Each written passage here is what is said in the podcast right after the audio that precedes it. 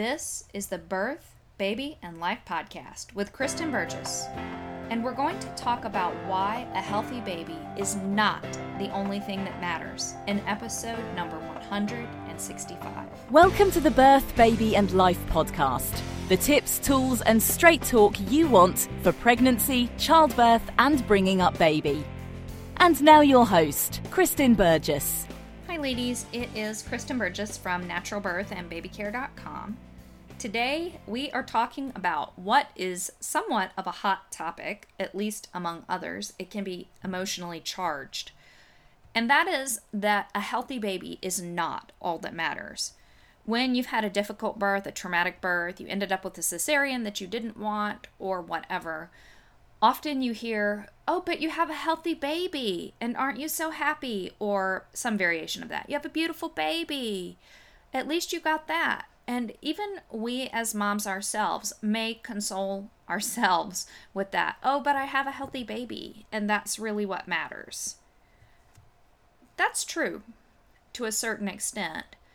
And there can be healing that comes. We're going to talk quite a bit about healing today. But I want to jump off of points that I touched on in the last podcast episode. Really, pregnancy and birth and motherhood are so interconnected. And in many ways, the topics that I talk about on the podcasts are so interconnected. In the last podcast, I talked about that shadow system that underpins much of the pregnancy and birth care, maternal care that we see throughout the world. And while some of that care is indeed life saving, and we're really grateful for it, women who have prenatal care do tend to have better pregnancy and birth outcomes. But a lot of that care, especially the procedures done during childbirth, are much more about risk mitigation or they're guided by legislation that was passed under the belief that we need to make birth completely risk free. And by getting rid of particular dirty individuals, dirty criminal individuals who are unskilled, you know, charlatans, that we're going to somehow make birth perfect. So those are their underpinnings like mitigating risk to the hospital or that somehow we can somehow remove all risk overall just by removing these people who we've decided aren't legitimate for whatever reason that that's what underpins much of the system. And that completely disregards women. It, it focuses a little bit on the baby because usually, if you deliver a healthy baby, everybody's happy because a healthy baby is what matters. But it disregards the woman and it disregards how profound of a journey this is for a woman, how much this might shape her, and how things not going well or her feeling like she's pushed into things that she doesn't want or didn't need, how profoundly those things can impact you and your life. A healthy baby is, of course, very important, but denying a woman's feelings and disappointments does not make her a better mother. And denying feelings doesn't bring healing. So if you're trying to succor someone by telling her, at least you have a healthy baby, that it may get a smile, it may get acknowledgement, and it it may comfort you, but it doesn't necessarily comfort her. Healing starts with acknowledgement many many core tenants recognize that acknowledgement is a catalyst. Even if you look at something it seems a little bit off the wall, but if you look at many religions, they begin with confession, right? Like you confess your sins and then you can walk away with them and be free. That is actually a tenet in many different religious backgrounds. Or if you look at something like addictions, we see, like with Alcoholics Anonymous, their model is acknowledging that there's a problem. And then once you've acknowledged that there's a problem, you can go on. Oftentimes in life, when we feel really stressed about something, if we can stop for a minute and put a name on that feeling, what's causing that stress, even if we don't solve the stress, it's validating and and it relieves some of the pressure because at least it has a name. So we can look at many diverse areas in life and see that this is true. But somehow when it comes especially to feelings about birth, but in many ways feelings in general, if you know th- there's not seen the wisdom that by giving a name to this, by voicing this, that by being allowed to acknowledge this, that is the catalyst for healing. That starts us moving forward on this journey because life is a journey, motherhood is a journey. It's not necessarily a destination. Having a healthy, and that maybe that's part of the problem. I didn't even have that in my notes. But part of the problem might be that we see the destination, quote unquote, is this baby in our arms. But that's not the destination because this is a journey of profound change to who you are as a woman, as a person, as a human being. Your fundamental identity is shifting or shifting again if you're adding more children into the mix. And so there's just a lot. There's a lot more there. There's a lot more there. And there so we have to look past that destination oriented perspective and see this as a journey you're not going to arrive just because you have a great birth and things are not completely lost just because you don't have a good birth in fact this is a step on the journey and you can look at this step and take from it the wisdom that it brings with it, which it does, regardless of how you feel like it goes. There's something to learn in it. One of the main ways that people can heal from traumas and bad things in their life is if they can find some sense of meaning in it. And the same is true from for a birth experience. It is a point on a journey and you will go forward from it. But if you're not allowed to acknowledge that it was difficult, then you're also not allowed to do the inner work, really. The inner work to search for the meaning in it, to pull the strength from it, and to go forward. It's very difficult. I want to tell you that it is okay to feel whatever you feel. In fact, sometimes, especially when the wound is deep, there may be an absence of feelings. I've talked to many moms who say that they had trouble bonding with their baby, that they just they felt unemotional, flat. There wasn't really emotion there. Oftentimes that's because there's a really deep wound and the body goes into a protective mode. There's this armor, this wall that comes up to protect us. And that's okay too because that is a step on the journey to healing and on the journey to strength and power and moving forward. It it is part of that. So your feelings are okay, and even the absence of feeling can be okay for a time. And feelings probably will come in time. And it can be hard it can be hard to probe into what you feel or even put the feelings that you're feeling into words because they're they're so difficult.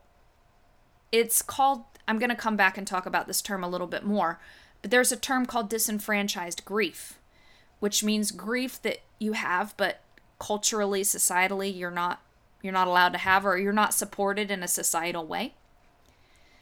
And when you have that grief, it can be really hard because it's not so- socially supported and so how do you how do you name it? How do you label it? I've been really blessed in the past few weeks as I've been working on my new program to be able to be on the phone with women and talking to women and listening to them talk about their birth experiences and listening to them share their thoughts and feelings. And I was on the phone with more than one mom who we just ended up sitting in silence at periods throughout the conversation because she had to sit and think and process because nobody had ever held the space or invited for her or told her that it's okay to do these things, that it's okay to think about these things, that it's okay to feel these things, and that it's okay to express and share these things. I was the first person who ever held that space for them to be able to share these taboo is a really harsh word. Disenfranchised sounds a little bit less harsh. In some ways, it is taboo, but it's definitely disenfranchised. For them to be able to express these feelings, and because these feelings are things that they're not quote unquote allowed, to think or feel, there are all these emotions and feelings swirling around inside of them, but putting them into words is difficult because they've never had permission to do that. To me, that's a great tragedy because it means there's healing that isn't happening. There's frustration that isn't happening. And a lot of times when we have healing that isn't happening, it turns back on us and it becomes guilt or even a level of self loathing or a worry that we're broken. That's toxic. It's not good for us. It is not a place that we want mothers to be in because I I won't go into what I think is systemic. But I do think women, mothers especially, but women are extraordinarily powerful. A lot of change happens when a group of moms get together and demand change. That mama bear power is strong. And perhaps on a level societally, there's a fear that if women are able to step into their power completely, that there will be shifts and changes that will upset balances or that will just be weird. and, again, I'm not going to get real political about this because my political views are are all over the place and are as probably as complex as yours are. But I believe that we have a situation where we disempower people, and it's not limited to women because we also disempower men. Men are allowed only a very few emotions. I've been talking to my kids about this analogy of looking at their emotions like a box of crayons. And if you look at the box of crayons, like if the crayons are the emotions, most men have like a black crayon and a red crayon, and that's it. Because they're allowed to feel rage and they may be allowed to feel like bitterness and resentment and blackness. And that's it because they're not sanctioned to really feel a lot else. So as a culture, we we are not really comfortable, super comfortable with emotion. But it's especially important that we overcome that for moms and babies, for everybody. Because when we're able to work through emotions, and these feelings, it does become that catalyst to move forward, to be stronger, to be more empowered, and ultimately to be healthier, which leads to a healthier family. It leads to healthier children who grow into healthier adults. It leads to a healthier society, a healthier nation, a healthier world. It's a good thing.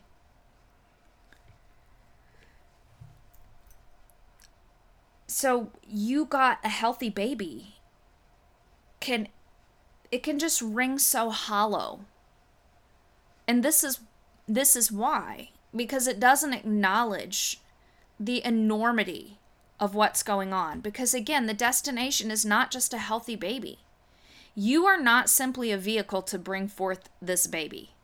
My family has gone through a lot of difficulties in the past few years unfathomable amounts of pain and trauma in many ways.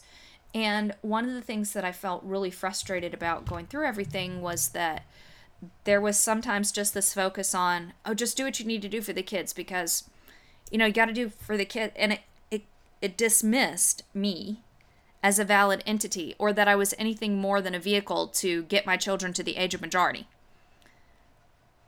It is a disservice to women as individuals and human beings to view them as simply a vehicle to bring forth a baby. That is not in any way to diminish motherhood. I believe that motherhood is one of the highest callings on the planet. I believe it is sacred, beautiful, empowering. It is a journey that allows for individual growth and change that is unmatched, unparalleled in many ways. It is truly a beautiful joy and an honor but it is not the totality of who I am as a woman or as a human being or who you are as a woman or a human being. And when we look at this as only being about having a baby, only bringing forth this baby, then we deny the complexity and totali- totality of the human being who is bringing forth this life as blessed and as honored and as sacred and even as magical as that journey can be, should be, there's also much more to it. It's it's about becoming a mother, which is a fundamental shift in your life and identity. Even becoming a mother again is a fundamental shift in your life and identity. It is essentially a redefinition of who you are and how you relate to the world. In some cultures, it, you may be looked looked down upon. In other cultures, you're venerated once you become a mom. So I just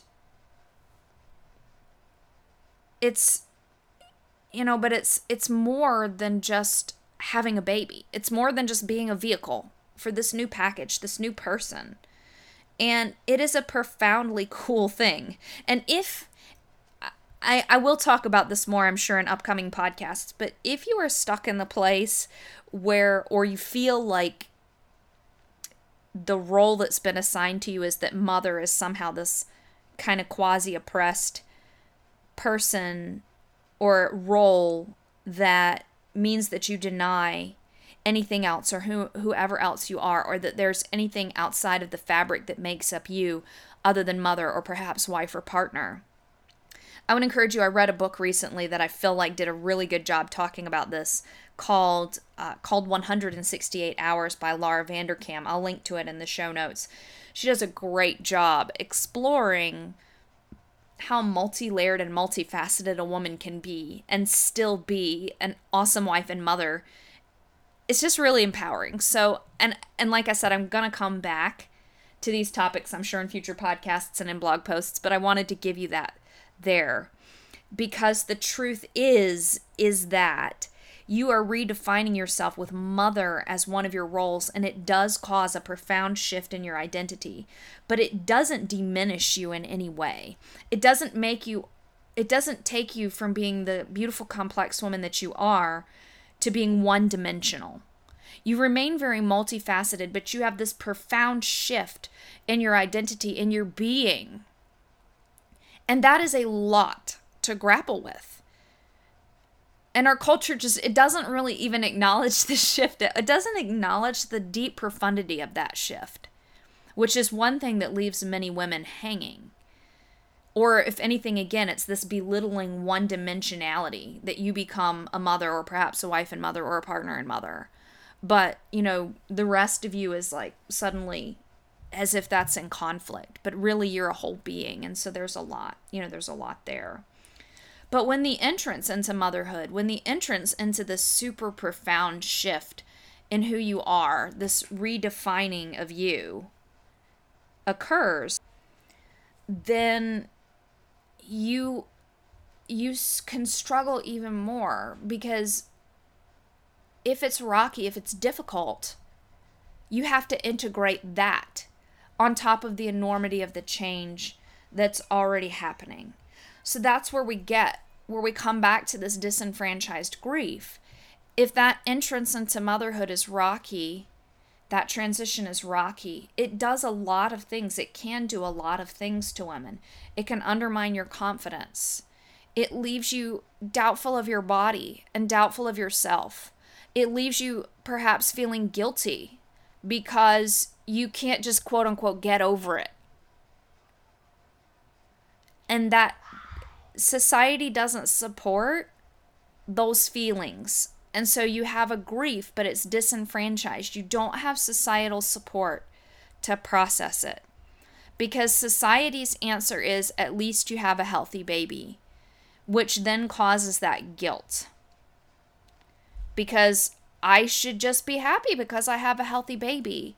But the impact of my baby's birth or even pregnancy often birth is is kind of a, a locus that that the focus comes around especially if it was hard. But sometimes the disempowerment happens all throughout pregnancy. I spoke to another mom recently who she's just having a lot of procedures thrown at her that she's she's not sure of the benefit of those procedures throughout her pregnancy and it's it's undermining her confidence in herself it's the sort of thing that she wouldn't choose but she's just kind of paternalistically being told you need you need to do this because this is just what we do.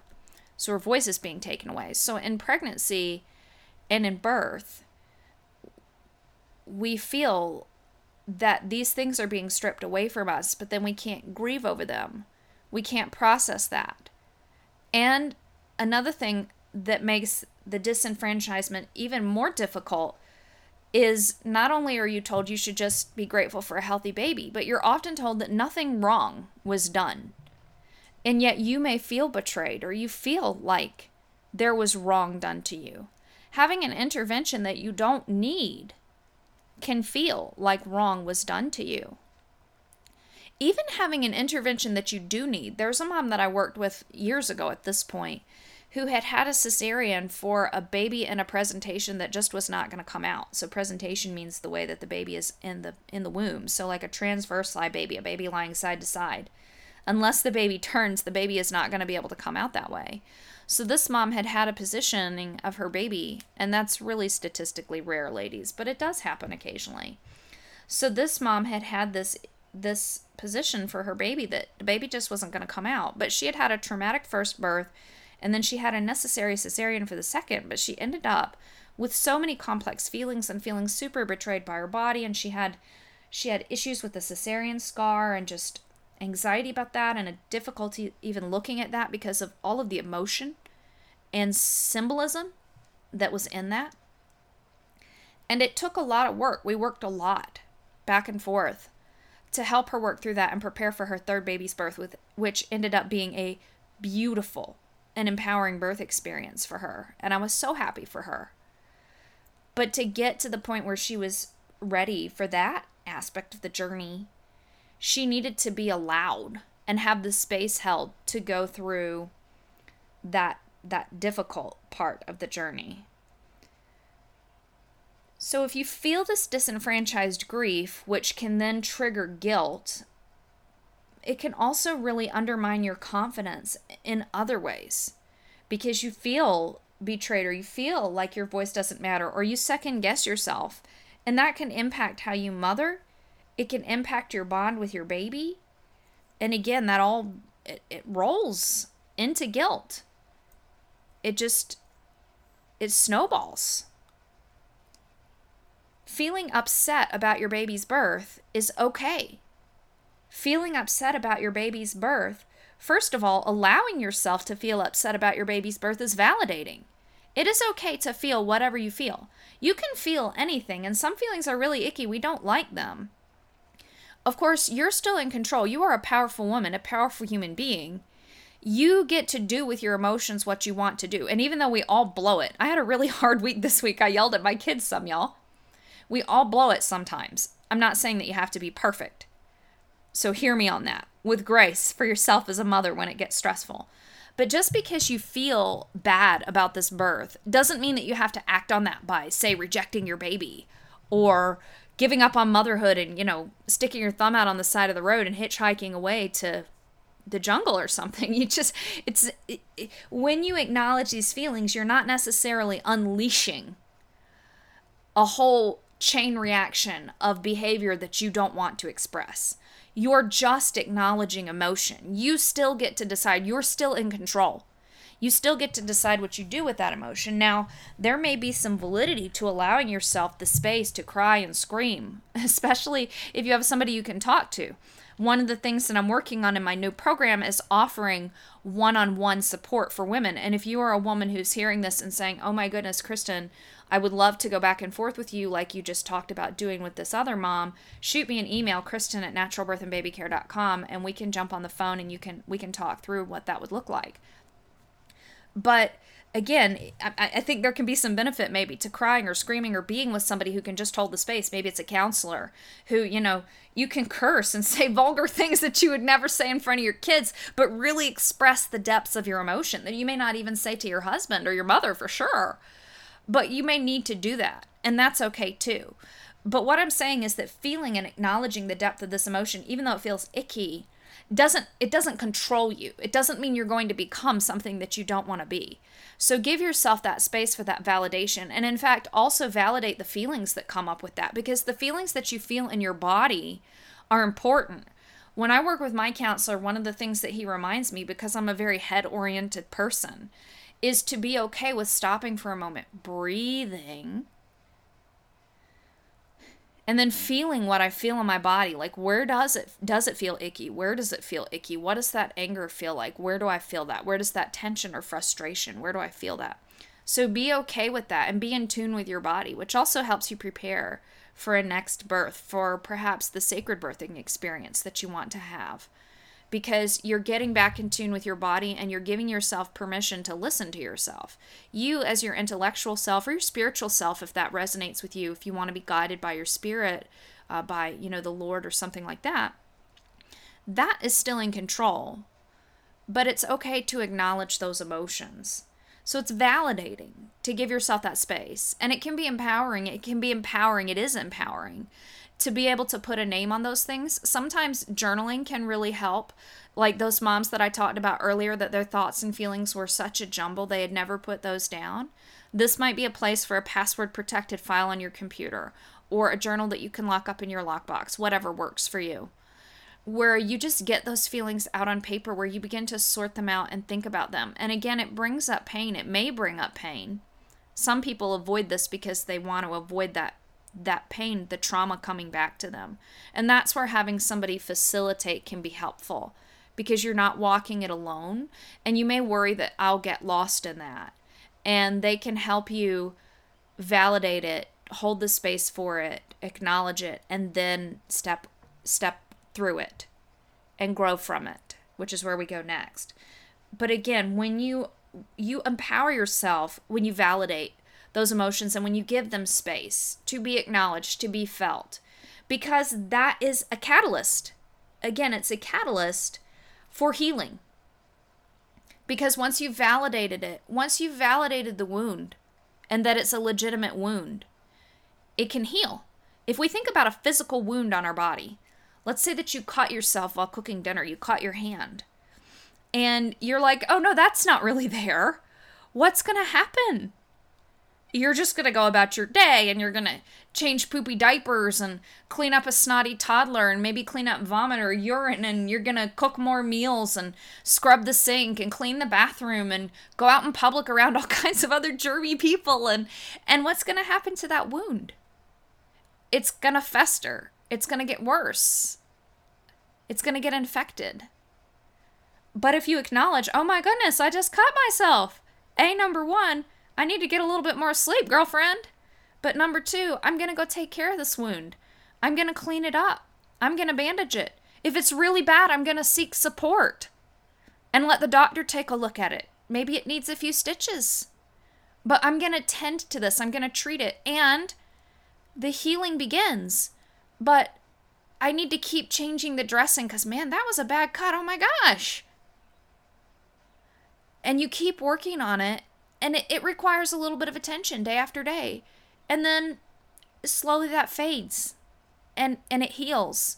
And occasionally, if it was bad enough, it may still ghost sometimes. So I've got, y- y'all can't probably see it in, in my pictures, but I've got scars on my left arm because I, I broke my arm, basically snapped it in half in just before the ninth grade. So I still got the scars, and I've still got plates and screws in my arm from where they had to put the bones back together because I really did a number on it. And occasionally I will still feel aches around where those plates and screws are.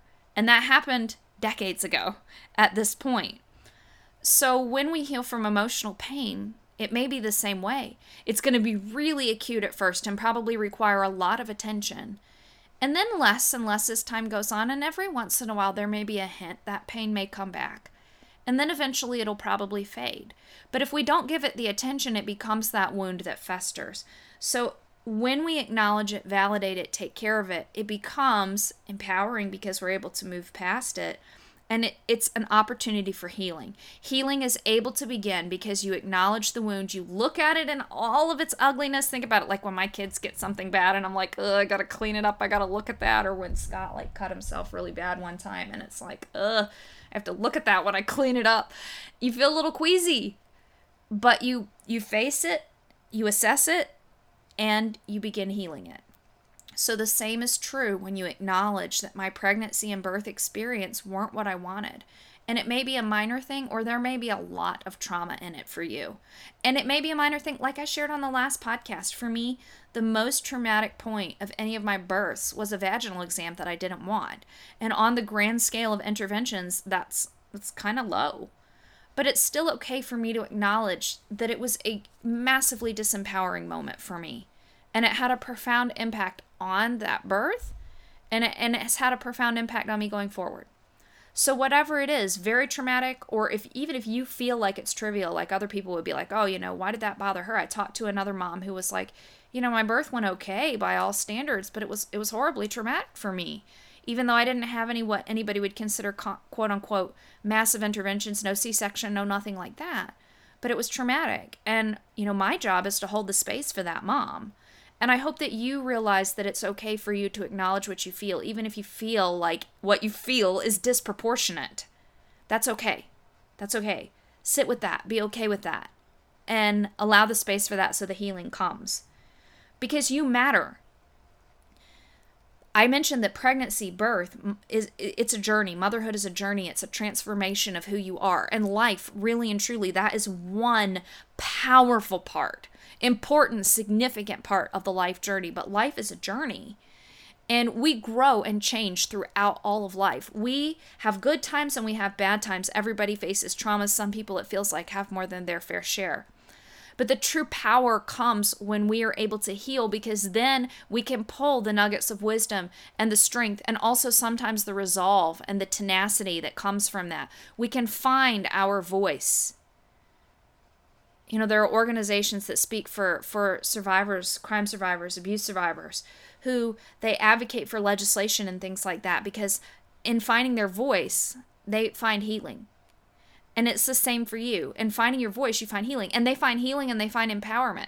So in finding your voice you find healing you find empowerment you have power. You go forward as a more confident woman as a wiser woman you go forward as a more whole woman. How does that not benefit your baby? Can you answer that question for me? How does that not benefit your baby? How does that not serve your baby? How does that not serve your family? How does that not serve your husband? How does that not serve your society, your culture?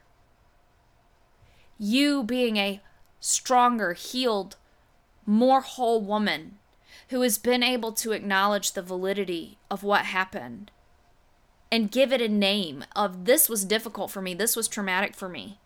You know what? Even if they thought that they were doing the right thing, what they did to me, they shouldn't have done. You may never get an apology from the other party, which is the truth with many of life's traumas. But being able to say, you know what, what they did wasn't okay, even if they justified it. And it hurt me, and I have these feelings. That is very empowering, and it gives you a foundation to build on. And I, I like the word catalyst because it gives you a catalyst with which you can go forward in life as a stronger person. And that does serve your baby, it serves your community, it serves your family, and it serves you because you matter. Your experience matters. Every single person on this planet matters. And you matter. You matter as a woman, as a mother, as a human being. You matter. Your happiness, your strength, and your healing matter. And I feel so passionately about that, which is why I'm hammering it home. You matter. I'll go ahead and wrap up today's podcast. If, again, if you want to talk to me, if you've had a difficult experience, if you're preparing for another pregnancy, if you're scared to get started with another pregnancy, if you're just, if you feel like I just need somebody to hold the space for me, again, that's one of the things I'm working on in my new program. I'd love to talk. I can talk to you for, you know, we can chat for a half hour, 45 minutes, just so that you have somebody to listen to you. And then we can talk from there if it's a good fit or not. Just let me know, Kristen at naturalbirthandbabycare.com. Just shoot me an email. Let me know you listened to this episode and you got stuff going on and probably nobody's really listened to you and you, you know, I can make that time for you. With that though, we'll finish up. If you want to get notified about new podcasts, new blog posts. I'm, I'm working on an entire series that explores this. I'm working on a, a master class that explores this. Shoot over to trustbirth101.com. That's trustbirth101.com. Sign up for the mailing list. You'll get notifications about all of that. And do shoot me an email, Kristen, K R I S T E N, at naturalbirthandbabycare.com. I would love to hear from you. I do hope you have a blessed week, gentle mama, and remember that you matter. Thanks for listening to the Birth, Baby and Life podcast with Kristen Burgess. For great resources and tons more info, visit www.birthbabylife.com. Visit www.birthbabylife.com.